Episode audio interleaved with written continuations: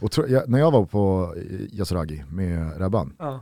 Sånt jävla strul med och förstå när man skulle ha på sig morgonrocken och när man inte skulle ha på sig morgonrocken. Vad hade du under? Ja, men folk käkade ju middag i den där. Ah, ja. Så att eh, vi var ju vi behandlade det där som en vanlig hotellvistelse. Du kom med portiga slipsen. Nej, men alltså, man man hade ju duschat och bytt om efter liksom någon eh, spabehandling där och sen så gick man ner till middagen. Stassen. Och då satt ju alla där i kimono. Ja. Jaha, okej. Okay. Ja, men det är ju en sån grej, du checkar in, sen är det kimono resten av tiden. Inga förutom telefoner. Då morgonen efter, för då säger jag och Rebecca, ja, nu kör vi väl såklart kimono. Så då är vi de enda som har på oss kimono. För då har ju alla liksom så här, nu ska vi åka hem efter frukosten.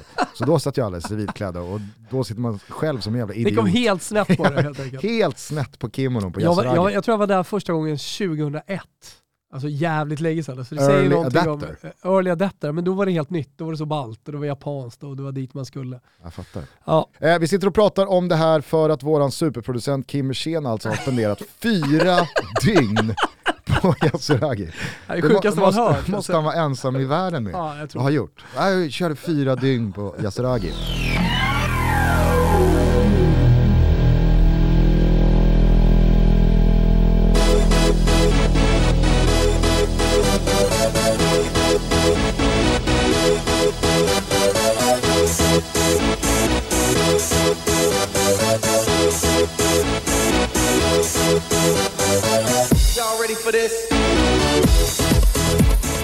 Ni lyssnar på Sveriges näst bästa sportpodd, ja, eller hur? Eh, under tjugohundratjugoett. Eh, presenterad av Sveriges bästa programledare tjugohundratjugoett. Ja. Nej, eh, jag raljerar bara lite kring eh, avgörandet i Guldskölden som förkunnades igår. Jävla stort tack till alla som har både nominerat oss och röstat på oss. Vi kom tvåa. Knappt slagna av uh, When We Were Kings uh, med Niva i spetsen. Ni som inte varit inne och röstat, ni kan ju stänga av här nu så behöver ni aldrig mer komma tillbaka. Det är inte svårare än så. Sist, vad fan är det enda man kan göra? Vi går in och lägger en röst. Vi har inte gjort någon jävla röstfisk, vi har inte gjort någonting. Jag tänker bara, folk går väl in och röstar? Nej, uppenbarligen inte. Klart man blir förbannad, va? Jo, men vi kan väl fortfarande... Ja, det, det hör jag. Ja. Vi kan väl i alla fall fortfarande eh, från eh, djupet av eh, våra hjärtan ja, tacka de som faktiskt har nominerat ja, oss visst. Och röstat på oss sure. Och lyssnat på oss. Eh, det är vi eh, väldigt ödmjuka inför och glada för. Eh, jag eh, tänker att eh, det är eh, inte så mycket att spara på. Vilken jävla episk Champions League-kväll det blev på Santiago Bernabéu igår. Det var många som hade hoppats på det, men kanske inte riktigt trodde på det sett till vilken klasskillnad det var i Paris för tre veckor sedan. Och att P S G fick med sig ett gynnsamt resultat. Att man eh, ja, men, eh, efter tio, tolv, femton minuter igår återigen tog över taktpinnen. Dominerade den där matchen. Gör ju mål både två och tre gånger eh, innan Real gör det. Mbappé känns ju som en fuskspelare från ja, minut ett också. Helt ostoppbar. Vem är det som tar gult kort när han liksom bara hoppar in en hockeytackling? När han är på väg förbi på kanten. Jag tror det var Backe som sa liksom, han ja, det, bara driver, det är Carvajal. Ja, det är Carvajal, ja, exakt. Backe säger han, han driver ju bara förbi. Han behöver inte ens göra fint. Han behöver liksom bara peta bollen ja. tjugo meter så kutar han i kapten. Ja, men det var lite så här Thierry Henry mot riktigt stabbiga brittiska backar. Exakt, på men framf- framförallt är det ungdomsfotboll. Alltså någon som har puberterat snabbare än någon annan. Alltså tretton års eh, fotboll. Ja. När någon bara, liksom bara kutar förbi. Jag har en sån tjej i mitt lag just nu. Hon springer liksom bara förbi alla. Hon bara petar och går. Ja. Det är tjockisfinten inomhus liksom. Det är inga problem. Nej, men eh, hur, hur, hur upplevde du matchen, kvällen, vändningen, ja, men... eh, magin från Madrid? Ja, men först och främst så vill jag ju säga någonting till pokerspelaren Bengan Sonnet va, som, som hade spelat om. Vi hade ju en liten, eh, så här, vi var väldigt överens om väldigt mycket i våran inför Champions League special. Men eh, när det skulle komma till den stora matchen, P S G mot Real Madrid, ja, men då, då, då räcker det inte med att vara pokerspelare. Då gäller det att man har några år på nacken i, i det här gamet. Va? Ja, men, då klev man in med magkänslan. De historiska incitamenten måste man ha. Liksom, de de ja. kan man inte genväga Nej. sig till. Alltså jag ska säga det. Bengan Sonnet, han har ju slaktat rätt ut när det kommer också till... Också i liksom, våra äh, spel. Ja, ja, herregud. Men, men alltså, de som följer Bengt Sonnet eh, genom Gambling Cabin, ja. genom sociala medier, i Expressen. Han är ju oerhört skicklig på även eh, sportspel och i, i synnerhet och fotboll. Eh, går ju som en... Känner går att du fram inte vill gå jävla... i clinch med honom riktigt. Nej, men här det, med Bengansson. Pokerspelaren. Vänta bara. Va? Vänta. Va? Det, är ju, det är ju säkert en pokerturnering som går i helgen. Ja, men jag, jag, jag säkert säger... vinna tillbaka lite. Men i, precis som du säger, i det här mötet, hur man såg det framför sig, så känner man så här... Det jag såg håll, framför mig... Vet du vad, vet vad jag känner? Nej. Håll dig till korten, Bengansson. Nej, men det, det jag ser håll där sista halvtimmen, det är exakt limit. Det jag snackar om. Santiago Bernabéus otroliga kraft de här Champions League-kvällarna. Real Madrids historiska kraft. De gör ju också en bra säsong och de har ju spelare i det här laget som kan vara avgörande och som jag vet också höjer sig exakt i de här eh, tillfällena. Samtidigt som jag ändå tycker att det finns spelare typ Messi som inte höjer sig i exakt de här tillfällena. Och när det blir nojigt, det blir det när det är ett ett. Mm. När det blir nojigt, då ser man på hela P S G att det darrar. Mm. Helvete var det darrar. Och det, det, det, är liksom, det var hela mitt argument för att det faktiskt skulle bli Real Madrid som gick vidare. Och då var det alltså nojigt. Då darrade det. Men när det sen väl stod tre ett på den där resultattavlan och det var P S G som var tvungen att göra mål för att ta det här till förlängning. Nej, men det, fanns det, ingenting. Nej, men det fanns ingenting. Nej, det, det var det ingen som ville ta tag i bollen. Det var ingen som manade på någon annan. Det var ingen som ens trodde på att det här går att lösa. Och då sitter man ändå inne på två, tre, fyra, fem otroliga spelare som kan göra ett mål från absolut ingenting vilken dag i veckan som helst. Men det var bara totalt över. Jag läste en eh, fransk sportjournalist tweetade att eh, ja, men det kanske inte var så konstigt här för att eh, P S G-spelarna de har värmt upp på modeveckan i Paris och på TikTok. Det har inte Real Madrid-spelarna gjort och körde någon slags passning då till hur man lever sina liv i Paris när man spelar i P S G. Lite lökigt eller? Klart det var lite lökigt men eh, det finns någonting i det där ändå tycker jag. Ja, och det finns ju sannoliken någonting i att Real Madrid återigen liksom gräver fram en sån här andra halvlek, en sån här slutforcering, en sån här jävla episk Champions League-kväll. Återigen när man liksom är tillbaka på Santiago Bernabéu efter både renoveringar och gästspel på Alfredo Di Stefano-stadion och coronapandemin. Och, ja, men det kändes som att liksom så här, Real Madrid visade återigen att hej, vi är kanske de där kungarna av Europa. Vi slår oss för bröstet av och menar att vi är. Eh, vi är mesta mästare och P S G kan plocka ihop vilket stjärngalleri som helst. Om de inte dödar det här på de tre av fyra halvlekar som man dominerar oss fullständigt, då kommer vi visa till slut ja, nej, vad vi går för. Det finns en jävla kraft i Real Madrid. Det, det är bara så enkelt att på förhand välja det poppiga alternativet. Jag menar så här, förra säsongen gick jag all in på P S G. Jag trodde att de skulle vinna Champions League och satt lika självklart som jag i år tror att Bayern München kommer vinna. Eh, så, så, så trodde jag på P S G och har trott på P S G vid andra tillfällen och inte velat liksom ta det historiska perspektivet riktigt in eh, som, jag, som jag gjort den här gången. Och det, det handlar väl lite om magkänsla och, och sådär. Eh, men eh, på tal om spel så skulle jag bara så här snabbt vilja räkna in ytterligare ett av våra långtidsspel. Messi utan mål i det här dubbelmötet. Mm. Just det. Tyckte inte han var nära igår heller.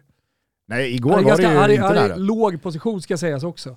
Han hade ju kunnat eh, stängt ner det vid eh, straffen där i Paris. Men exakt. Igår var det aldrig nära. Och jag Nej. frågade ju faktiskt eh, Vicky och Kim och eh, Mikael Lustig i studion igår. Att, ja, men om det nu är så att eh, Lionel Messi inte står för en sån här riktigt stor insats här ikväll. För jag, jag har till fullo köpt in mig på analysen av att Messi inte är i P S G för att göra fyra plus ett mot Lans. Eller för att han ska gräva fram sena vinstmål borta mot Rennes. Eller liksom ånga på vecka ut och vecka in i Ligue ett som har varit avgjord redan innan den började. Utan han är ju i P S G. Han hämtades ju dit för att bli tungan på vågen i de allra största matcherna i Champions League. Och nu var det ju ett dubbelmöte mot Real Madrid. Jag tyckte, och det vet jag att du också gjorde, att han var bättre i Paris än vad franska tidningar bedömde absolut honom som. Han missade ju den där straffen och det liksom fick ju orimliga proportioner. Eh, men han var ju bra ja, i ett P S G som var jättebra. Men igår, borta mot Real Madrid, tillbaka i Spanien, såklart väldigt mycket fokus på Kylian Mbappé och där finns Karim Benzema och Vinicius Junior och Neymar och så vidare. Men det är fortfarande Lionel Messi. Är det någon match han ska kliva fram i. Är det någon match han ska visa att jag är fortfarande Ballon d'Or Lionel Messi, som han alltså lyfte för bara några månader sedan. Ja, det var det ju igår. Det finns liksom ingen annan match som är mer rimlig att så här, nej men han sparar sig till den fighten. Nej, men jag, jag, och då frå- jag, men jag skulle bara säga, för jag vill fråga dig samma sak. Eftersom han nu uppenbarligen inte kunde gräva fram en bättre prestation än vad han gjorde igår. Att han inte kunde visa mer när det verkligen gällde. Ska man inte nu på riktigt börja undra ifall den där strömbrytan eh, klickar lite, att den hackar, den, den, den, den kanske inte kommer funka igen, eller? Nej, det tycker jag verkligen, och jag menar, vi kan ju vara lite, vi kan ju ha lite perspektiv när vi pratar om det i Toto Balotto. Vi har alltid ställt frågan till våra gäster. Har vi några gäster längre förresten? Ja. Ja, det kommer några. Eh, vem är bäst i världen om du inte får välja Messi och Ronaldo? Då behöver vi inte ställa längre. Alltså, och, det, och det här har skett på ett år, eller? Att, att man känner... Aha. Att man inte behöver eh, lägga till det. Utan vi kan bara prata om vem är världens bästa fotbollsspelare just nu. Tar det bara till matchen igår. Men även många andra prestationer som man har sett i eh, framförallt Champions League. Där Mbappé totalt överglänser eh, Leo Messi. Alltså igår handlade det bara om Mbappé. Det var hans match. Två bortdömda mål. Eh, halvt friläge i första halvlek. Eh, Courtois gör en bra räddning. Målet... Eh, Jag, ty- jag tycker också sättet han hela tiden hotar. Carvajals gula som sagt, eh, där, där han bara liksom ska eh, springa förbi. Finns ju inga sådana eh, artistdrag eh, hos Messi igår. Nej. Överhuvudtaget. Utan eh, artisteriet står Neymar för. Jag vet inte vem det var, om jag läste det eller om jag hörde det. Men det var, det var någon som tyckte att Neymar hade varit dålig. Så här. Jag, jag tyckte han gjorde en jättebra första halvlek. Jag tycker han är rörlig och, och liksom har mycket boll och hotar hela tiden. Ja, nej. Så, så att, det, det, det kan inte heller... Nej, det var nog inte från er. Det var säkert någonstans i, jag läste. Typ att, att, eller, eller så var det från kommenteringen, men det spelar ingen roll. Jag tycker att han är bra också. Jag menar så här, där, där finns det också artisteri. Mm. För det, det, det, det är ju det man förväntar sig. En fantasista. En spelare som passerar. En spelare som går på genombrott. En spelare som skjuter. Det är ju Messi. En spelare som gör skillnad. Igår fick han nästan fram en passning. Eh, så, så Mbappé blev fri, men den bröts av en hemåtjobbande Carvajal som för övrigt var fantastisk. Alltså, det, det, det, det var en avslagen, lite så som man är van att se Leo Messi under mästerskap, där han känns tyngd på något sätt. Mm. Så kändes det lite igår. Jag tyckte det fanns något också i den här duellen mellan honom och Luka Modric strax innan två ett målet. Aha. När Messi sätter fart då längs kanten, och man har sett honom tvåtusen gånger i karriären peta förbi den där bollen när eh, motståndaren ska sätta in tacklingen, hoppa över foten och bara fortsätta och direkt skaffa sig sex meter ner till honom, och så tar han sig an nästa förbi honom och så viker han in åt vänster och skjuter i första eh, och så begraver han den där bollen i nätet och visar att liksom, så här, det går inte att stoppa mig. Men igår, de här sekunderna, två, tre stycken innan Modric tackling, så är det ju snarare att man har känslan i kroppen, Modric kommer orka ikapp här. Ja. Modric kommer sätta in den här tacklingen. Modric kommer få med sig läktarna här. Och så när man ser slow-mo-reprisen så är det som att Messi själv, alltså jag, jag vet inte om du fick samma känsla, men då, det är som att man ser i Messis ansiktsuttryck att så här, fan, jag har det inte längre. Nej. Jag har ja, det inte det, längre. Men, jag och Olen snackade ju alltid här på K tjugosex om brintid. Och, och att Messi började väldigt tidigt, så han hade en teori om att den brinttiden skulle vara över kanske vid trettio. För han kom fram så tidigt och man har inte så jävla långa karriärer. Sen har ju det ändrats under framförallt de senaste fem åren. Att spelare kan förlägga sina karriärer och så vidare. Men eftersom Messi har levt på sitt artisteri, han har levt på allt det jag pratade om alldeles nyss. Då är det nästan bara tillslaget kvar och spelförståelsen, alltså den briljansen. Uh, och jag, jag menar så här, det, det räcker ju inte för att vara Messi, och det räcker inte för honom själv, tror jag. Skit i vad jag tycker eller vad du tycker eller någon annan, utan för honom själv tror jag att det räcker för att motivera sig att spela de här matcherna. För han vill nog, precis som Ronaldo eller vem det nu är, vara på den absoluta toppen. Han, han, han vill vara huvudperson i de här matcherna. Absolut, men med så, insatsen igår... Här är jag ju på väg att svara på frågan, ja. Så att säga. Uh, så, med, med det sagt, nej jag tror inte det. För att... Uh, Jag tror bara han kan vara bra i Barcelona. Alltså så här, en comeback till Barcelona, vilket inte kommer hända. Det skulle kunna säg, få... Någon... Säg inte det. Ah, okay då. Säg inte det, men jag tycker att du liksom gläntar på en jävligt intressant dörr här nu. För att om det nu skulle vara så, för det, för det, det, det kan jag absolut känna att efter igår...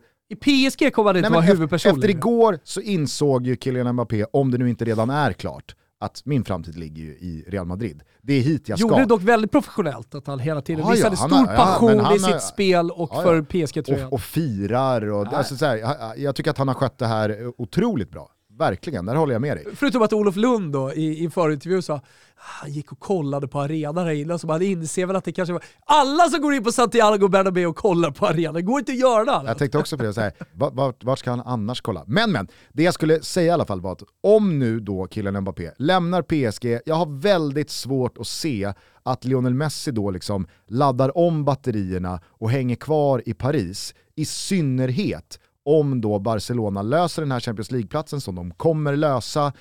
Det är medvind i de segrarna igen. Laporta är fortfarande en president som han och Messi har ju den relationen de har. Jag tror att Messi själv känner med den här erfarenheten och med den här säsongen i ryggen i Frankrike att nej, men det är inte någon annanstans än på Camp Nou och i Barcelona jag ska vara. Å andra sidan så fyller då Messi trettiofem i juni. Och jag kan tänka mig att Xavi sitter ju en jävla rävsax där och då. Att så här, ska jag på riktigt säga nej till Leo? Min Leo, som jag vet är den bästa spelaren i fotbollshistorien. Men han vet ju också ur sin tränarroll att det kanske sista mitt Barca behöver, så som alla springer för varandra, så som alla har kuggat i varandra, så som jag vill spela mitt anfallsspel, så som jag har börjat bygga upp det här nu under ett drygt halvår. Att stoppa in Messi i det, ja då vänder du ju på ner på och hur andra mycket dynamik no- som helst. Jo, jag vet, men är det någon som kan fixa den dynamiken med Messi så är det väl Xavi. Alltså så här, går ju att vända på det. Jag tror att Xavi under den här våren och till sommaren kommer sitta i lite samma sits som Janne Andersson hamnade i med Zlatan när Janne tog över landslaget. Att så här, och kommer landa i samma beslut. Ja, men, alltså, alltså, så här, även fast Janne aldrig själv skulle säga det så tror jag att Janne tyckte det var jätteskönt på ett sätt. Att han inte behövde liksom, så här, välja eller tänka. Utan det var så här, Zlatan tackar för sig, bra då går jag vidare utan ja. Zlatan. Och jag tror att Xavi också har känt så nu när han är tillbaka i Barcelona. Att det var nog faktiskt ganska skönt att ta över eh, Barcelona postmässigt. Ja. Hoppas Tror jag vi får att se. Eh, vi får han se. Inte behöver ställa sig inför det. Men, men, men vi behöver inte fastna i Lionel Messi efter den här otroliga vändningen. Vi ska efter se den här otroliga matchen. Pochettino som kanske är rökt här nu. Även om Leonardo efter matchen pratar om tålamod och att vi kan inte bara hålla på och sparka tränare bara för att det kommer en dålig match och så vidare. Nu Nej, var det inte ens en dålig match. Då vet du vad det betyder. Alltså, exakt. Du kan ju Leonardo-formeln. Absolut, då är, man, då, då är det över. Allt Leonardo säger är ju bara vända hundraåttio grader åt andra hållet. Det gäller ju alla sportchefer. Fast i synnerhet Leonardo. Ja. Vi hade, vem var det vi hade i Allsvenskan nyligen? Som, jo, det var ju Pontus Farnerud. Mm. Håkan Mild gick ut och sa, nej fan, Pontus, han, han, han litar vi på. Han är otroligt kompetent. Två veckor senare så var han sparkad.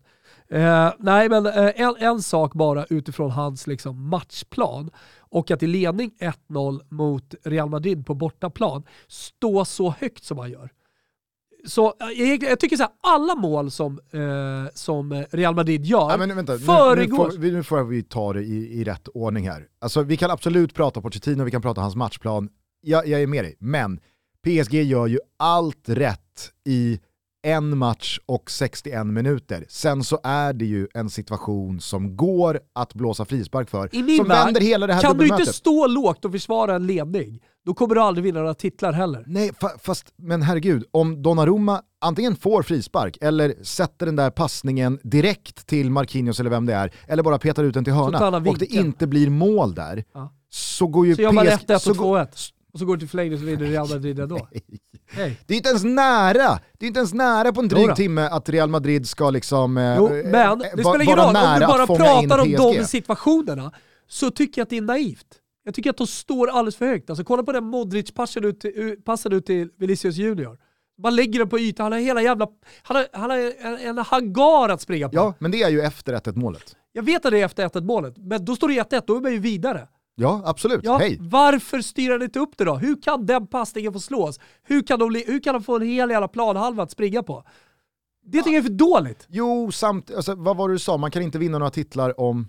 Om man, om man inte kan försvara sig. Egentligen är det det det handlar om. Ah, okay. Om du inte kan försvara ledning. Ah. Om du inte kan försvara ett... Alltså, det är inte bara det. Okej, okay, Donnarumma, det händer. Men det där är en kontring. Och det är inte vilken kontring som helst. Det, alltså, det är från mittplan. Nej, ja, ja, jag fattar. Å andra sidan så finns det ju en del lag som står jävligt Modric, högt. Absolut. Även i ledning och som gör det konstant. Det finns inte den här liksom, paletten av att nej, men nu sjunker vi lågt. Alltså det finns ju de som gör det. Lex, jag Chelsea... Jag säger inte att de ska sjunka lågt, men du kan inte stå så... Med så få, de står med två spelare. Liverpool står ju så högt. Med precis två, hela tiden. Med, med två spelare. Ah, ja, det så, kanske de gör. Max, ah, skulle men, jag säga. Ah, ah. Det, det, det, det är möjligt, men, men då ska vi hålla på att jämföra deras taktik. Jag, jag, säger, inte göra. jag säger bara att det är sjukt naivt att stå med två spelare sådär. Och lämna en hel jävla planhalva för Vinicius att bara liksom springa på. Jo, eller så kan man då eh, liksom, ha det liksom, halvmesyrtänket som typ Rangics United har. Att vi ska gå högt med vår första press. Men vi är för osynkade i den så att Harry Maguire faller av andra. Som en egen liten liksom Beckenbauer-libro.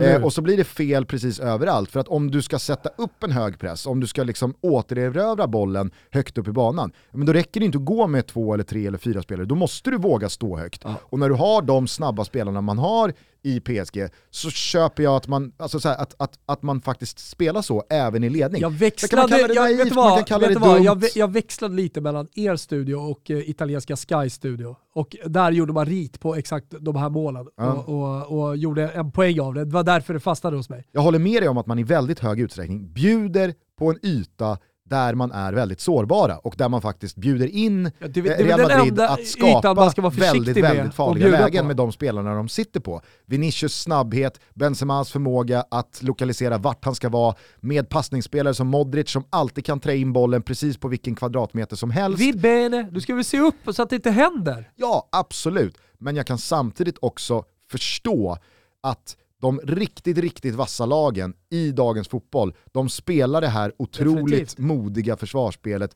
av en anledning. Ja. Alltså, men då förlorar man också.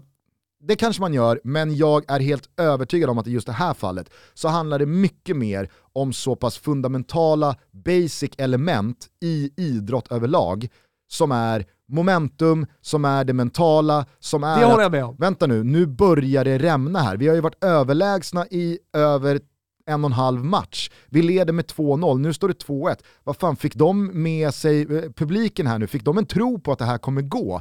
Vad fan, eh, jag vill inte ha bollen. Ta den du. Eh, shit, nu kom två ett. Nu är det helt lika. Ska vi nu ta tag i det här igen? Ska vi börja gå för trean? Eller hur? Alltså, så här. Och så bara rinner det på.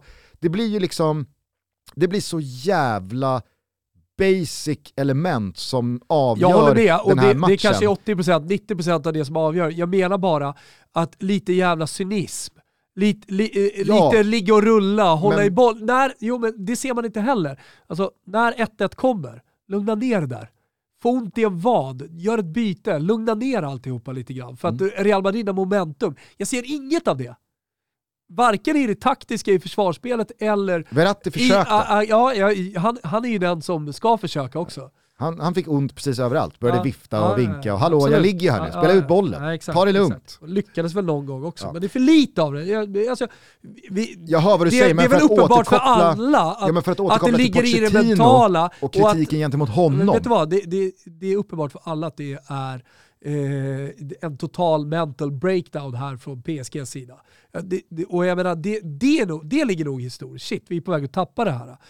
Det, men det fanns ju också andra delar som till exempel det här som jag tycker ligger lite på Pochettino. Jo, och, och det är väl klart att Pochettino inte ska sväras fri från kritik när man sumpar ett två noll övertag med mindre än trettio minuter kvar. Jag vill säga. Absolut, men för att nyansera det och för att rida ut i något slags försvar till Pochettino så är det ju en isolerad situation mellan Donnarumma och Benzema som vänder hela det här dubbelmötet och som kickar in alla de här ja, men basic elementen som jag pratade om som inte är jo, men, matchplan, som här, inte är det tekniska, att, det låt taktiska. Säga att P- att, Tycker P- du att det är frispark? Det, det, det var det jag ville komma till. Ja, då ska jag säga så här.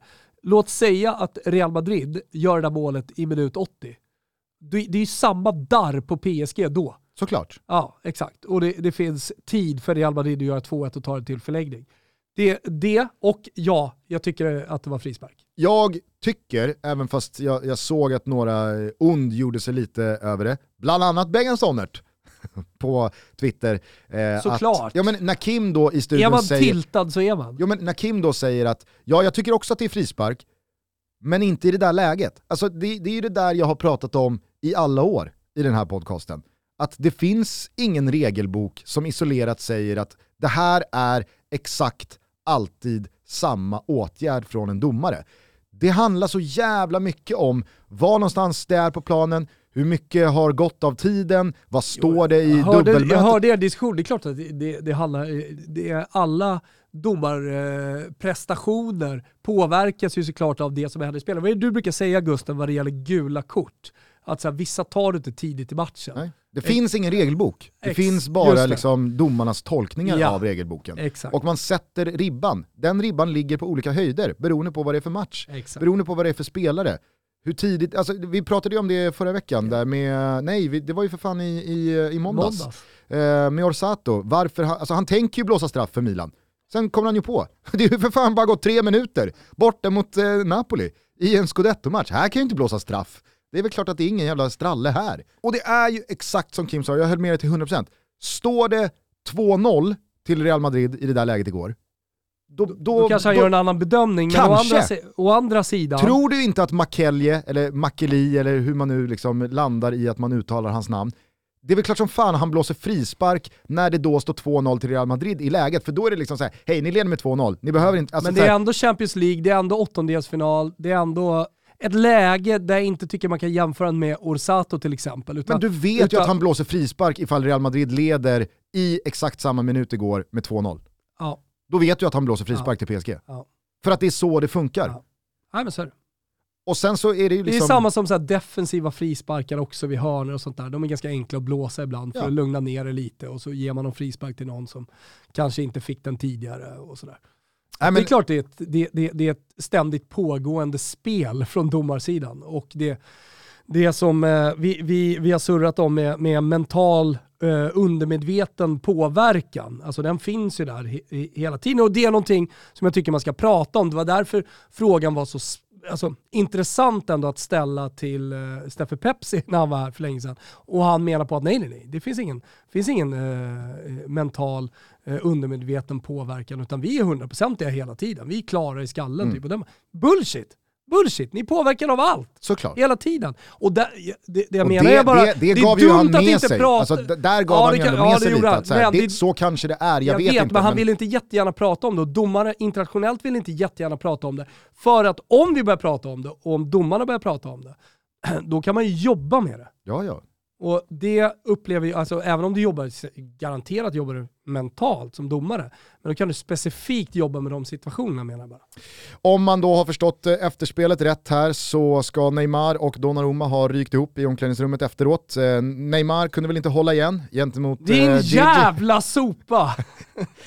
Medan då Donnarumma ska ha menat på att det är Neymar som står för ett riktigt jävla dåligt bolltapp som föranleder då två ett målet. Eh, och att spelare har fått gå emellan då eh, för att undvika fysiskt handgemäng. Eh, P S G-presidenten Nasser El Khelaifi, han ska ha uttalat eh, direkta dödshot. Eh, han ska ha hört skrikas, jag ska döda dig. Eh, om det var riktat mot någon Real-ledare eller om det var domare. mot eh, domaren. Eh, det, det vågar jag inte riktigt eh, slå fast här. Men klart är ju att när man förlorar på ett sånt sätt, när Pochettino, eh, jag frågade Vicky lite om det, för där tror jag att Pochettino mest skyddar sig själv. Det är ju väldigt mycket kutym bland de största tränarna. Alltså, m- m- Mourinho brukar, alltså, Mourinho skrev ju ett nytt kapitel i den boken när han då, vad var det, vi, vi, vi pratade om det, det blev ju till och med titeln på något avsnitt. If I speak... Ja, ja. Eh, eh, I'm in trouble, typ. I'm in något trouble, sånt. Ja, exakt. I prefer really not to, not to speak. If I speak, I am in, in big trouble. In big trouble. Alltså att han med det kringgick då att det finns en jävla massa saker att säga här om domaren. Men om jag säger det så kommer jag hamna i problem. Så att jag, jag säger ingenting. Och det är ju ett sätt att tackla eh, liksom, eh, dåliga domarinsatser eller domslut man inte håller med om. Vissa har ju bara liksom, de är ju väldigt bra på att säga, ja men jag, jag vill inte uttala mig om det. Eh, eller det, det blev säkert, jag har inte sett situationen, bla bla bla. Men här så är ju Pochettino så... Oh, jag har aldrig sett Pochettino spela med så raka rör. Att det är disgrace och det är ett jävla skämt hur domaren och V A R inte kan gå in och ta den här frisparken. Och det måste ju vara för att han också skyddar sig själv.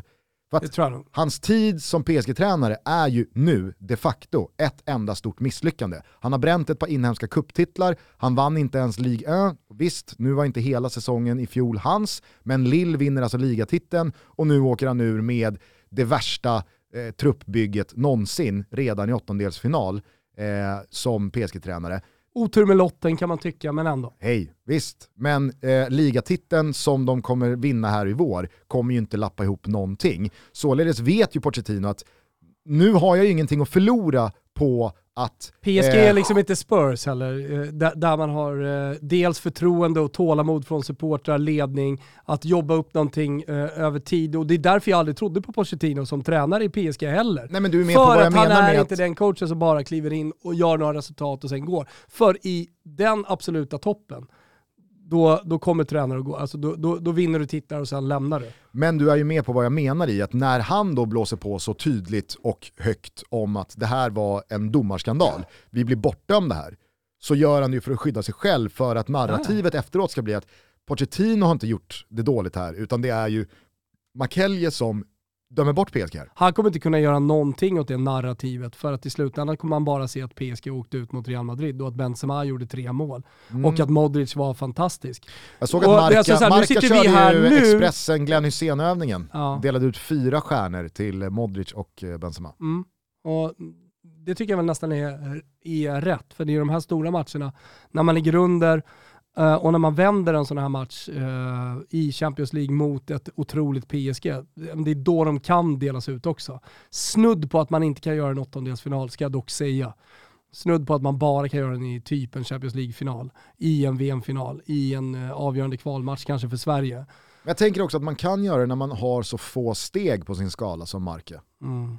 Alltså om man bara har ja, alltså jag kan inte historien. Jag kan inte historien. Ja, men det känns som att fyran är vanligare. Men, men om man bara ska fylla i det, så tycker jag ju att det, det målet som man gör när Modric först hittar ut då till Vinicius Junior och han får sitt fält att springa på.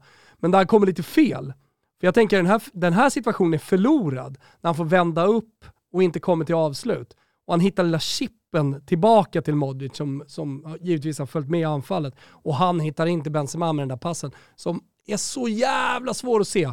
Det går fort där. Och att hitta den så snabbt och slå den så perfekt, ja, det, det är så jävla bra. Vi, Sen tycker jag nästan att Benzema, det, det målet som jag nästan får mest gåshud över eftersom jag är stor eh, Benzema-supporter, det, det är ju trean. Mm. Alltså när han bara går på ett. Jaja. Och så självklart bara dunkar in den. Och där kan vi snacka om en naivitet från P S G. Ja, att Marquinhos, att Marquinhos liksom, jag fattar att man vill, man vill vinna mark med precis alla passningar och alla brytningar som finns. Och, och man spelar med en hög risk vid det för att man också inte vill rensa ut den och ge bort bollen via något inkast eller sopa iväg den bara. Men att i det där läget ta den chansningen. Att spela med de marginalat. Jag sätter den blint in i liksom slottet, för att snacka hockeyspråk. Ja, det, det, ja, men det, det, det, det, det är för högmodigt, ja. Men det är ju samtidigt en enorm världsklass av Benzema att i full fart kunna liksom uppfatta bollens riktning, bollens fart, att veta vilken del av foten, av tårna han ska möta den med för att få rätt styrning, rätt vinkel, hålla den lågt och inte gå ner i fart. Han springer ju bara, alltså han springer in bollen, bara det att han nuddar den en gång. Mm, det, det, det, är ju, det är lätt att i de tillfällena eh, dra på den lite för hårt. Ja, alltså, du så har så mycket, adrenal- han måste ja, vara i så mycket adrenalin du har. Eh, men där det egentligen bara handlar om träffen, och han kommer ju faktiskt in snabbt också. Och kommer in med den farten. Du behöver, inte, du behöver inte ta i, du behöver du bara få en bra träff på bollen. Ja, det är så, så oerhört det, bra det, koordinerat. Det är stort fokus liksom i, i, i de få tiondelar som han har på sig. Jag tycker också... Och, eh, det, jag ska bara säga det, eh, nu, nu kliver han upp på trehundranio gjorda mål, all competitions, i eh, Real Madrid. Ja, han passerade väl Alfredo Di Stefano. Exakt, med ett mål. Och eh, han har Raúl framför sig nu på trehundratjugotre. Alltså Ronaldo är fyrahundrafemtio, han kommer aldrig komma upp där. Messi. Sjukt Eller? att säga. Eller, ja exakt, ger det fem år till, vem fan vet. Men Raul kommer han ju igång om ingen, inget korsband kommer emellan. Nej, och det, det ska du väl inte behöva göra. Hoppas vi inte. Eh, nej, men, till och eh, med går om redan i år. Jag ska bara säga det kring den där Modric-passningen. Eh, vi vi eh, belyste det i, i studion efteråt också och frösbilden där. Att han, han fintar ju Kimpembe att han ska gå på skott för att han vill att Kimpembe ska öppna upp benen och täcka med sitt vänsterben. Och det är ju så jävla liksom tydligt hur han har exakt koll på vad han gör. För han är inte vriden åt Benzemas håll. Han är vriden i skottposition. Men han, han, han har ju aldrig ens tänkt tanken att skjuta. Han vet ju exakt vad han ska göra. Var, men han tänker nog redan... Och så håller han i Vinicius Junior har bollen så tänker han när han kommer springande. Var är Benzema? Ja, vad fan och, har jag Benzema? Och Benzema ser ju när han ser att Modric närmar sig straffområdet. För det är ju som ah. du säger, Modric som drar upp det här anfallet också. Att Benzema ser ju, nu kommer Modric på bollen. Jag kan inte ligga och släpa offside här. Jag måste upp, men jag kan inte gå för högt upp. För att det är så, det är så få meter yta att spela han in den här ha, bollen Han på. Måste ha vinkel och få bollen. Exakt, exakt. Så att när då Modric håller i det där skottet, i den där tiondelen extra, som gör att Kimpembe till slut går på att jag stäcker väl ut benet ja. här. Precis, då vet Modric. Bra, där är det benet öppet. Ja, här ja. kommer bollen. Och så Benzemas ett två. Alltså det... Sen skulle ju sägas att Hakimi står och släpar där nere. Herregud. Jo, men alltså det är ju, det är ju väldigt små marginaler. Och det, det är inte, han ligger inte och hänger liksom Nej, med, med tre meter. Nej, jag vet. Men det är ändå så här, någonstans Hakimi är ung i de här sammanhangen. Finns något i det. Ex Real Madrid. Ja. Vi är sponsrade av Pepsi, det vet ni ju om. Och eh, ni vet om att när våren kommer så är det vårpepsin som gäller. En isbit. Lilla, lilla droppen med citron i. Man ska inte vräka på med is. Man ska heller inte vräka på med citron. Har ni sett den otroligt imponerade skills-videon som Messi och Ronaldinho kör? Denna hur som helst ligger Pepsi Max bakom. Och eh, den tycker jag att alla ska se. Vi lägger ut en länk så ni kan se den här härliga återföreningen när de trixar tillsammans och man...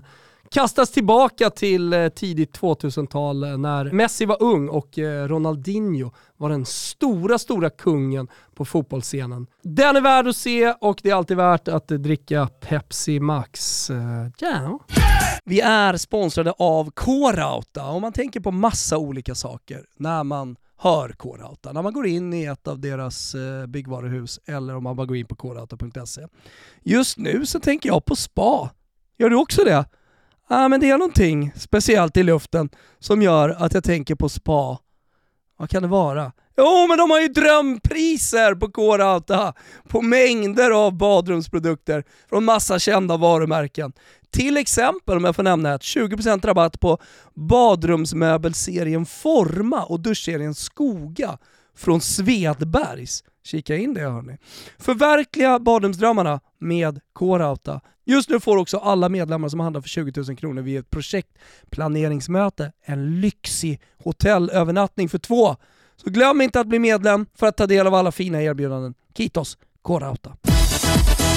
Eh, det var en sån jävla kväll igår. Det var en sån, eh, det var en sån här match och utveckling och känsla som eh, påminner en... Eh, till hundra procent varför man älskar den här turneringen. Mm. Eh, så att, nej, det, det var, men det var det inte var... bara den, jag tycker att det var fina matcher överlag. Eh, Okej, okay. Fina matcher. Att eh, Bayern vinner med sex ett, den var ju fin framförallt för att vi satte ytterligare... Det var sju ett till slut till och med.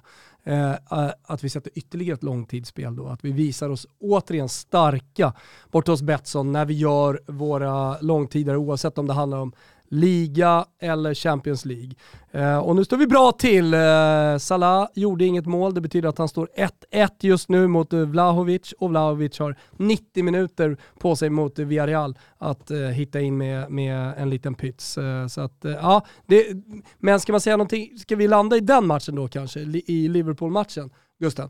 Ja, eh, man kan väl bara säga innan vi lämnar Bayern, jag tycker att eh, liksom, man, man ska applådera Gäisle och Salzburg för deras Champions League-säsong. Alltså, jag tycker ändå de visar hur jävla långt man kan komma på ungdomlig entusiasm, på lungor och på liksom, tuta och köra, gasa framåt och försöka såra även de största bjässarna.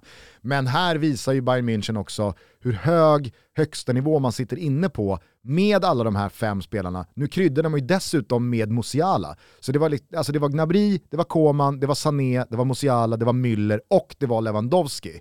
Och när det stämmer, det är så många kvalitativa fötter och hjärnor i den där offensiven. Så att, nej, det, det, var, det, var, det var häftigt att se. Och Lewandowski gjorde det snabbaste hattricket i Champions Leagues historia. Och då pratar vi alltså det snabbaste från och med att en match visslas igång till dess att man har gjort ja. tre mål. Bafetimbi Gomis sitter inne på det snabbaste hattricket från det första målet till det tredje ja, ja, målet. Ja, ja, ja. Men vad fan är det för låtsasrekord? Verkligen. Eh, det, det undrar jag. Så att eh, Bayern München spänner musklerna. Eh, och det grövsta, Lewandowski ser sådär smutshet ut som bara han kan göra. Nu men kan du få ta det till en. Nej, nej men jag, jag menar bara, det, fin- det finns några uppenbara grejer som det har pratats mycket om de senaste två dagarna eh, och som eh, jag, jag tror att ni också fokuserade på i eh, Champions League-studion i tisdags, just det här med eh, Simone Inzagis byten mm. och varför man inte pressade högre och varför man inte såg mer desperata ut eh, när, när man inför den här matchen hade pratat om att det handlar bara om all-in. Eh, det, det var inte riktigt det vi fick se. Eh, men jag tycker att så här, jag skulle ändå vilja börja någonstans i Toto Ballon-listan här, i den änden. För Benzema, han lyfter ju här nu. Det förstår jag alla. Ja, absolut. Men jag tycker inte du ska säga för mycket här nu. För att, eh, Nej, alltså, jag ska to- inte säga någonting. Toto Ballon-match kommer ju då nästa vecka. Ja, I torsdagsavsnittet. Ja, i torsdag. Okej, okay, jag tror det var måndag. Jo, men du behöver väl avvakta de avgörande åttondelsfinalerna. Gud vad du håller på. Ja, det är klart jag måste. Ja, ja givetvis. Nej, men eh, jag, jag skulle bara säga någonting om eh, Salahs prestation. För det har man inte pratat speciellt mycket om. I och med att han träffar två stolpar, gör inget mål och kanske inte är avgörande. Men min känsla med Mohamed Salah i den här matchen är att han vilar. Alltså det är ingen maxprestation. Han går på sextio procent och mot det Inter. Ja, alltså helt ärligt. Cambiasso pratade om det i studion efter också. Alltså, jag, jag, men, det, det, han maxpresterar i alla fall inte.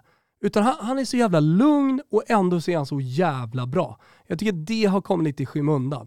Han har ju otur att bollen inte går in bara. Men jag tycker att han, alltså, som helhet om man kollar på matchen, fantastisk. Alltså, och ska jag... man då jämföra också, även om Simone Inzaghi inte är desperat, även om Inter inte får till den här sista pressen, så finns det ju en otrolig trygghet i Liverpool som inte finns i P S G.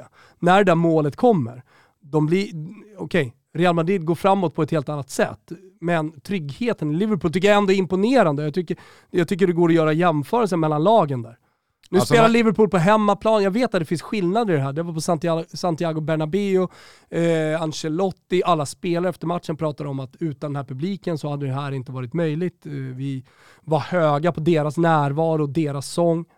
Absolut, men det finns ändå en trygghet tycker jag. Det finns ändå en poäng att eh, göra med Liverpools trygghet vid, vid, vid insläppt mål och ändå ganska många minuter kvar. Ja, alltså, och jag är en av de första att hålla med om att Marquinhos kanske är en av hela Europas mest underskattade liksom, mittbackar.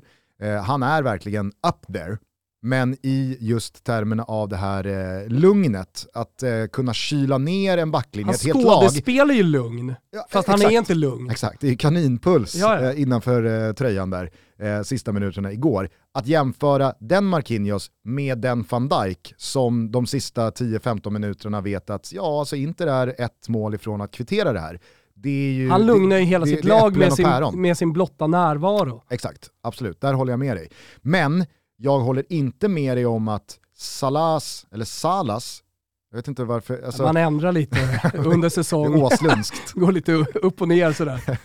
Ja, men jag brukar alltid säga Salah. Ja. Eh, nej men, eh, jag håller inte med dig om att Salas sextioprocentiga insats då, att han spelar med ett lugn och att han vilar lite, att det ska slå över och landa på någon slags pluskonto. För jag tycker inte att det kan göra det när det är ett så pass jämnt resultatmässigt dubbelmöte och de här missarna ändå kan jag kosta. Jag blev imponerad av honom, det är det. Alltså det, det är passion som talar här. Och jag hade förstått precis vad du menade. Om du det... resonerar ju. Jo, men om, du... det, om det i det här läget hade varit så att Liverpool hade lett med tre bollar och det är liksom över, då förstår jag precis vad du menar med att Salah går på sextio procent, han vilar, han bidar sin tid, det kommer komma. Men när de här missarna faktiskt håller på att kosta Liverpool, kanske inte ett avancemang men i alla fall en kvittering sent i matchen som då tar det till förlängning. När man ba- alltså det, det är över efter två noll i Milano. Det, det, det är jätteöver efter två noll. Jag tycker det var över hela tiden. Jo, okej. Okay. Ja, jag, jag tror i alla fall att ganska många som lyssnar på det här fattar vad jag menar. Jag tror de fattar vad jag menar också. Jag tycker att det är en jävla prestation. Nej, men det kan inte, det kan, sig kan inte landa på hans pluskonto. Jo, det, jo, hundra procent. Jag blev, jag blev fett imponerad av en vilande Salah. Jag kan Biasso blev det. Du och Cambiasso. Ja, ja, jag vet inte. Jag har i alla fall fått vatten på min kvarn gällande Salas avslutsförmåga den här veckan. Du är kvar där. Han drar ett par otroliga sumpningar mot West Ham senast i, i, i ligan också. Ja. Och jag tycker att han ska göra mål ett par gånger om här mot Inter. Ja. Jag, jag vill i alla fall vara tydlig med att eh, hur mycket man än kan kritisera Simone Inzagis matchcoachning här. Alltså... Hela Dzeko-situationen fattar jag ingenting av. Eh, jag, jag hoppas verkligen att det är fysiska åkommor som eh, blir tungan på vågen här. För att han snackar om Nej, men... att Dzeko kommer vara viktig mot Torino här på söndag. Eh, det är så magstarkt men... att spela ut när man är ett mål ifrån att ta det till förlängning mot Liverpool i en Champions League-åttondelsfinal. Jag vet inte om du har sett intervjun med Simone Inzaghi direkt efter visslan när han pratar om bytena och varför han gör som han gör. Och han får jävligt mycket medhåll från eh, den italienska tv-studion också. Att så här, det, han, han menar ju på att om, om jag gör de här offensiva bytena och så gör vi ett mål, och sen ska vi gå in i en förlängning mot det här Liverpool. Jag har ingenting kvar då. De kommer ju slakta oss. Så han tänker ju balans, att eh, han förhoppningsvis ska få en hörna, en frispark i ett bra läge, eller att det liksom bara dyker upp ett Lautaro Martinez läge i boxen. Fast då bytte han ju ut Lautaro Martinez. Det var väl det som var problemet. Nej, då, då Korea då, i så fall. Men det, det han menar med Dzeko eller, eller Korea, nu tycker ju både du och jag att han ska ha kvar Lautaro Martinez och spela med eh, Dzeko eller Korea. Alltså så kan han ju välja vem, vem man vill, men i de här stora matcherna, definitivt för mig, Dzeko. Men d- där pratar han ju om fysiskt. Liksom, att det, det, han, han inte... Att, att Korea hade sett bättre ut, typ. Ser du den där Chalanoglu-frisparken i slutet av första halvleken? Mm. Den petar Dzeko in. Mm. Det finns ingen spelare ja, inte som kan peta in den. Nej. Förutom Dzeko. För att Dzeko fattar ju. Världens längsta ben. Ja, världens längsta ben, men han fattar också att... Giroud vill vara med och kampa. Ja, men nu spelar ju Giroud i Milan. Så exakt. Det... Nej, men om världens längsta ben. Ja. I den tävlingen. Visst, visst, absolut. Nej, men det, det, det tänkte jag verkligen på att så här, hade Dzeko varit på plan där mm. så hade Inter tagit ledningen i slutet. Det jag landar i, inte, inte någon slags medhåll här med, och förståelse för Simone Inzaghis resonemang efter. Jag kan fatta jag, vad han menar, men man måste, jag, jag fattar, också, alltså man måste väl börja i änden av att man ska här, kvittera. Alltså så här, sen att vara rationell det i, när det är femton minuter kvar av en eh, åttondel där man faktiskt har, har, har möjlighet att kvittera dubbelmötet. Det, det kan jag inte förstå. Utan där är bara känslor. Där är magkänsla. Där är liksom in med det vi har. Hur mycket hundhuvud har Alexis Sanchez fått bära efteråt i italiensk press? Ganska mycket. Alltså du, du pratar om låga betyg och, och sådär från P S G-matchen. Här, här är en fyra.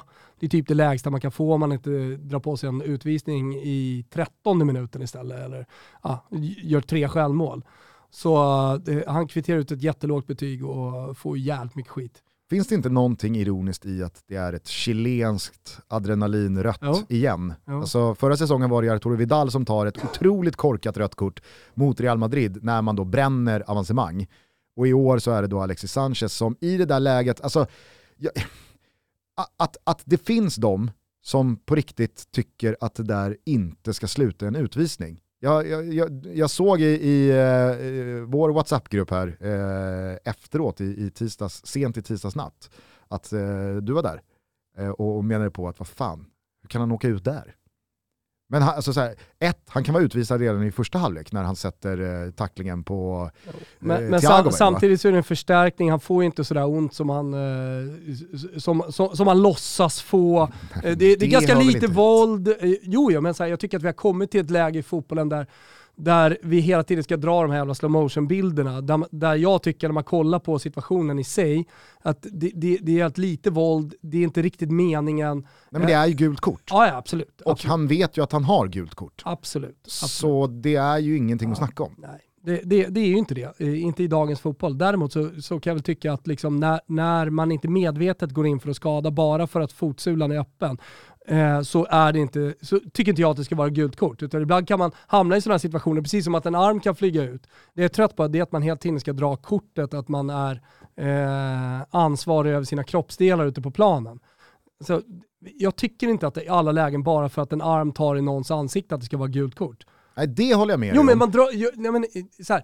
Men i det här läget gör det inte, det gör inte ens ont på spelaren. Nej, absolut. Men sen tycker jag att det är en skillnad på... Jo, men det var öppen, öppen fot. Jo, men det, fast jag, alltså jag håller med dig, men jag tycker att det är en tydlig skillnad, i alla fall i min värld, mellan att spela ut argumentet man är ansvarig för sin egen kropp och att det är själva satsningen i sig som trumfar ifall man är på bollen först. Det för mig är olika saker. Sen så kan ibland det liksom spelas ut som samma typ av argument varför man ska få ett kort eller inte. Mm.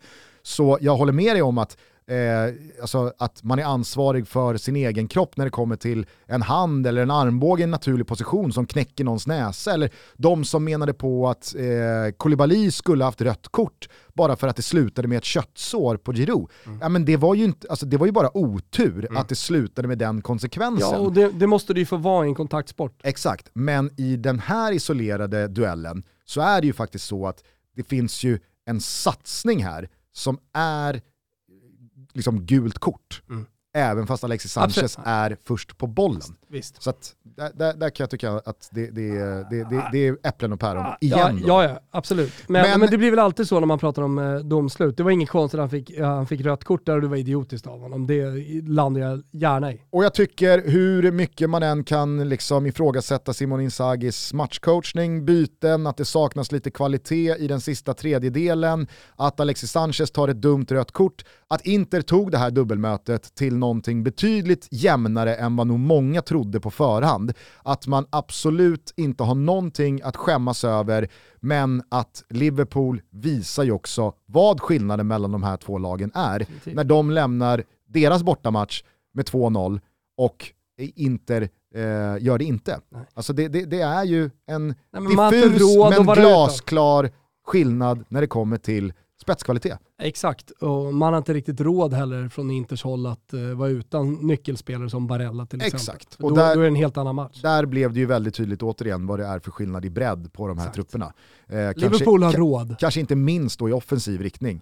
När Klopp kan förändra med de spelare han kan och eh, Simon Inzaghi står där med Gagliardini och Vecino och Darmian och gänget mm. och, och skicka på dem när det är Inter som behöver jaga.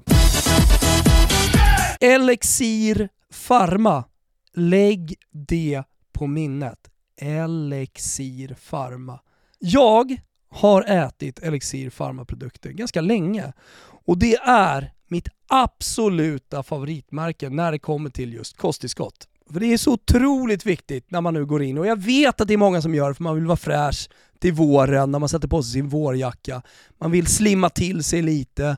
Man vill helt enkelt inte när sommaren kommer att stå i vassen. Och så går man in i en intensiv träningsfas och så glömmer man bort kosttillskotten. Jag tipsar om zink, magnesium, alltså du som styrketränar. Zink, magnesium.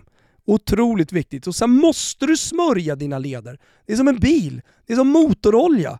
omega tre. Käkar du inte omega tre, ja men då gör du själv en otjänst. Och tillsammans med våra goda vänner på Elixir Pharma så har vi på Toto Balotto tänkt att vi vill bidra till en bättre folkhälsa. Är ni med?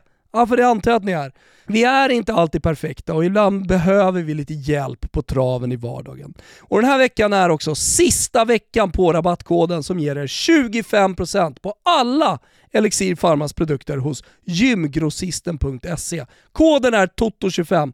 Passa på den här veckan för sen försvinner den. tjugofem procent Toto tjugofem, gymgrossisten punkt se. Tack Elixir Pharma. Eh, jag tycker inte vi behöver säga så mycket om eh, Manchester Citys avancemang mot Sporting. Det lades ju redan för tre veckor sedan. Eh, tur att vi inte behövde några mål på Herregud, vad lack man hade varit. Eh, det hade varit ett, ett snöpligt sätt att eh, torska en, en sån där fin eh, långtidstanke på. Men vi konstaterar att Manchester City, Real Madrid, Bayern München och Liverpool nu är klara för kvartsfinal när vi nu laddar om inför andra halvlek nästa vecka. Eh, men mer om det kan vi väl prata på måndag. Ja, tycker jag. Eh, är det någonting annat som eh, du eh, har på, på hjärtat så här? Eh, men kan jag få säga någonting torsdag, om den jävla stolen? Bara för, att jag, bara för att jag vill säga någonting om den jävla stolen som alla bara håller upp. Eller? På bästa Micke Lustig-manér. Är det så? Ja, men det var alltså det, det, det var väl väldigt liksom mycket lustig aktigt. Jag jag tänkte bara Emiliano Mondonico. var det enda jag tänkte. Det Aha. gjorde inte ni i studion. Nej, det gjorde jag inte. Men, Nej, men jag fi- såg att du rotade fram den här gamla bilden på dig och Christian Borell. När ni ja, men det var en hyllning stor. till den store tränaren Emiliano Mondonico som nittonhundranittiotvå tränade Torino. Tror och... du Alaba också hyllade Mondonico? Ja, men det, eh, jag, jag kommer till det. Om, om det var så eller inte, det vet jag inte. Men eh, det, det som hände var i alla fall att man spelade UEFA-cupfinal i Amsterdam. Och eh, man blir helt bortdömda. Torino alltså. Alltså totalt. Och det är straff som inte blir straff. Och det är straff till andra laget som inte är straff. Till slut tappar ju Mondonico bara. Han vet inte hur han liksom ska protestera mot domarna. Så han tar bara en stol och ställer sig på linjen och står och håller upp den där stolen. Har ju blivit legendariska bilder i Italien. Jag förstår att de inte är det i Sverige. Det var en liten Men... föregångare till när Mourinho började korsa händerna ovanför huvudet. Ja. För att visa att jag är tillfångatagen. Ja, men det är ju, Le Manette, det är en klassiker också såklart. Ja, en, Dra mig själv ja, men alltså... ja, ja. ja, exakt. En, för, en föregångare till Kör det. Körde du den i Sandviken i helgen? Uh, uh, nej, jag körde stolen bara. När jag fick gult kort, då ropade ja. jag bara hej! Så fick jag gult kort. Men uh, nej... Uh... Känns det inte som att typ åttiofem lag spelade UEFA-cupfinal på nittiotalet? Jo. Alltså det är, det är så, så jävla var... många klubbar så... som tydligen har spelat UEFA-cupfinal på nittiotalet. Ja. Då fanns ju också den här Coppa Mitropa. Jag tror att Mondonico har vunnit den med, med eh, Torino. Coppa Mitropa. Mitropa. Det var ju Österrike-Ungern, gamla skräckväldet, ja. som skapade en egen liten kupp där med Balkan och Österrike-Ungern. Ja. Så de kunde få vinna någonting. Jag har aldrig hört talas om. Nej, flöt på. Alltså, Pisa var ju runner-up åttionio typ. Och Torino ja. vann den så här nittioett. Jag, jag, alltså, jag brukar alltid tänka på det när det refereras tillbaka till UEFA-cupen och cupvinnarcupen. Och det är alltid liksom nittiotal. Atalanta var där. Par, Parma är där. Ja. Eh, Torino är där. Ja. Galatasaray har ju varit där. Ja, ja, ja. Det, är, och så, så är liksom, det är franska gäng där. Marseille var där. Ja, Bordeaux var där. Det är, liksom, det är nya lag i de där finalerna varje gång det ska dras en parallell eller en anekdot. Exakt. Nej, men eh, och då tillbaka till att alla bara håller upp den här stolen. Varför var det så speciellt igår? Jo, nu är ju Emiliano Mondonico sedan tjugosjutton tyvärr avliden. May him rest in peace. Eh, men eh, den nionde mars är hans födelsedag. Så ju, just igår då så var det ju liksom Mondonicos födelsedag. Och då håller Alaba upp en stol. Så då jag, måste jag, han ju haft koll på historien. Nej, det, det tror jag inte han hade. Ja, men vänta nu. Men du, menar alltså, du menar att det är en slump att just på hans födelsedag håller... så håller Alaba upp en stol ovanför jag huvudet? Jag tror att det är slump. Hur ska han ha koll på och bry sig i den stunden på Bernabéu? Han är ju österrikare. P S G. Ja, du menar Coppa Mitropa. För att, för att Mondonico vann Coppa Mitropa med Torino nittioett. Exakt. Så nittiotvå när han spelar UEFA-cupfinal i Amsterdam. Han har ju sina gamla V H S-band. Så han har gått och tänkt om det blir, då ska jag hylla Mondonico. Ja. Ja, nej, jag vet inte. Men jag tror bara att det är en helt sjuk slump i alla fall. Att han fyllde år just det datumet. Ja, det vore ja. för... Visst är det otroligt? Ja, jag förstår att jag skriver det. Ja, det, det först jag tänkte jag på när, när jag såg Alaba i alla fall. Skäms nästan över att jag bollade upp Micke Lustig här. Som också att det var någon typ av ilka... Lustig-firande. Ja, exakt. Det var därför jag var också skeptisk. Eh, också... typiskt Il Calcio Al Corso att någon gång har hedrat Emiliano Mondonico med att stå på, på Cafeteria del Corso med stolar i luften. Ja, ja verkligen. Ja, herregud. Eh, hörni, ikväll så rullar Europa League vidare. Det saknas det där liksom monstermötet à la Napoli-Barcelona från förra rundan. Men det finns ju såklart en hel del godis att vila ögonen på. Sevilla mot West Ham, Atalanta, Leverkusarna. Ah! Ja, det kan nog de bli kul matcher. Ikväll ändå. Dessutom så är det ju eh, ganska många Premier League-matcher som betas av här nu när eh, de coronapandemi-inställda matcherna från i vintras ska spelas i kapp. Eh, vi kan väl bara säga det att Chelsea är ute ikväll mot eh, Norwich på eh, Carrow Road. Och eh, det är ett eh, Chelsea som eh, står inför en eh, ny verklighet. Kom här under förmiddagen att eh, sanktionerna verkligen smäller på här nu. Och att Abramovich inte, om jag förstår det rätt, liksom, hinner sälja. Och att Chelsea då klarar sig undan ja, men de från... fryser ju exakt. Chelsea. Och, precis som de fryser alla andras till- tillgångar. Och jag vet, men jag uppfattade det som att hade Abramovich snabbt som satan sålt... så hade sanktionerna mot eh, Abramovich inte spilt över på Chelsea. Men nu är nu fortfarande Chelsea hans. Ja. Eh, och eh, det som har rapporterats här precis innan vi gick in i studion, det är då att eh, Chelsea får inte sälja några biljetter. De, får, eh, de, de ger dispens till årskortsinnehavarna att de får fortfarande gå på matcherna och att typ kioskerna och restaurangerna på Stamford Bridge får hålla öppet. Men man får inte sälja biljetter, man får inte köpa några spelare, ingenting. Och det är ju liksom... Eh... Ja, men, och sen kan man väl komma i ett läge där, där man kanske får svårt att betala ut löner och sånt där om man tänker att det här går längre. Så att det, om man inte får några intäkter, tänker jag. För det, där har du intäkter från Premier League för tv-rättigheter till exempel. Mm. Så att det, det, det, det, det är en jävligt svår situation som man hamnar i. Men jag är så jävla cynisk. Jag tänker liksom att Abramovich, han kommer på något sätt vinna på det här i, i en förlängning. Antingen medialt eller... Eh, eh, vad vet jag, eh, ekonomiskt. Framförallt så har jag så svårt att se att det här verkligen ska få sportsliga konsekvenser för Chelsea. För det blir på kort liksom... sikt så kommer man inte få det. Nej, och då menar jag, alltså, det, det hade varit att ta det liksom mm. för långt och skevt mot den engelska fotbollsklubben Chelsea, som har sina spelare och ledare på plats för att spela fotboll. Mm. Alltså... Jag, jag, jag, jag håller med dig. Jag, jag är cynisk här och jag reserverar mig och det grövsta för att det här kommer ta ganska många svängningar innan någon konsekvens ens blir konkret. Men det verkar ju i alla fall vara hårda bud som gäller här. Det, det, det ses inte på med blida ögon här gentemot Abramovich Chelsea. Men med det sagt då så kanske vi bara ska återigen tacka alla som har röstat på sig i guldskövden. Vi älskar er. Nu är det många tack alltså. Ja men vad fan. Det är väl till... Börja med tack och du ska avsluta med tack. Vi har kommit tvåa. Ja. Ja. Det är precis vad jag ska göra. Ja, du gör vad du vill. Ta hand om varandra, ha en eh, trevlig helg. Eh, var med oss på söndag kväll när Fotbollssöndag Europa rullar vidare. Då är det Barcelona och Osasuna från La Liga. Men det är Torino mot Inter från Serie A som vi har huvudfokus på. Kul. Edin Dzeko, utvilad och redo. Ta sig an. Jag tror, eh, tror att det här var det bästa som kunde hända för Inter trots allt. Eh, såhär, falla med flaggan i topp mot Liverpool och sen så tycker jag i alla fall, man har ju fått en ny tändning i ligan och så går man och vinner den för andra året i rad. Det, det, är, ändå, det är ändå en markering på något sätt och jag tror att de kommer ta det. Mm. Sorry ja. Alla milanisti. tjugo noll noll precis som alltid på C More Fotbollssöndag Europa. Vi hörs igen på måndag.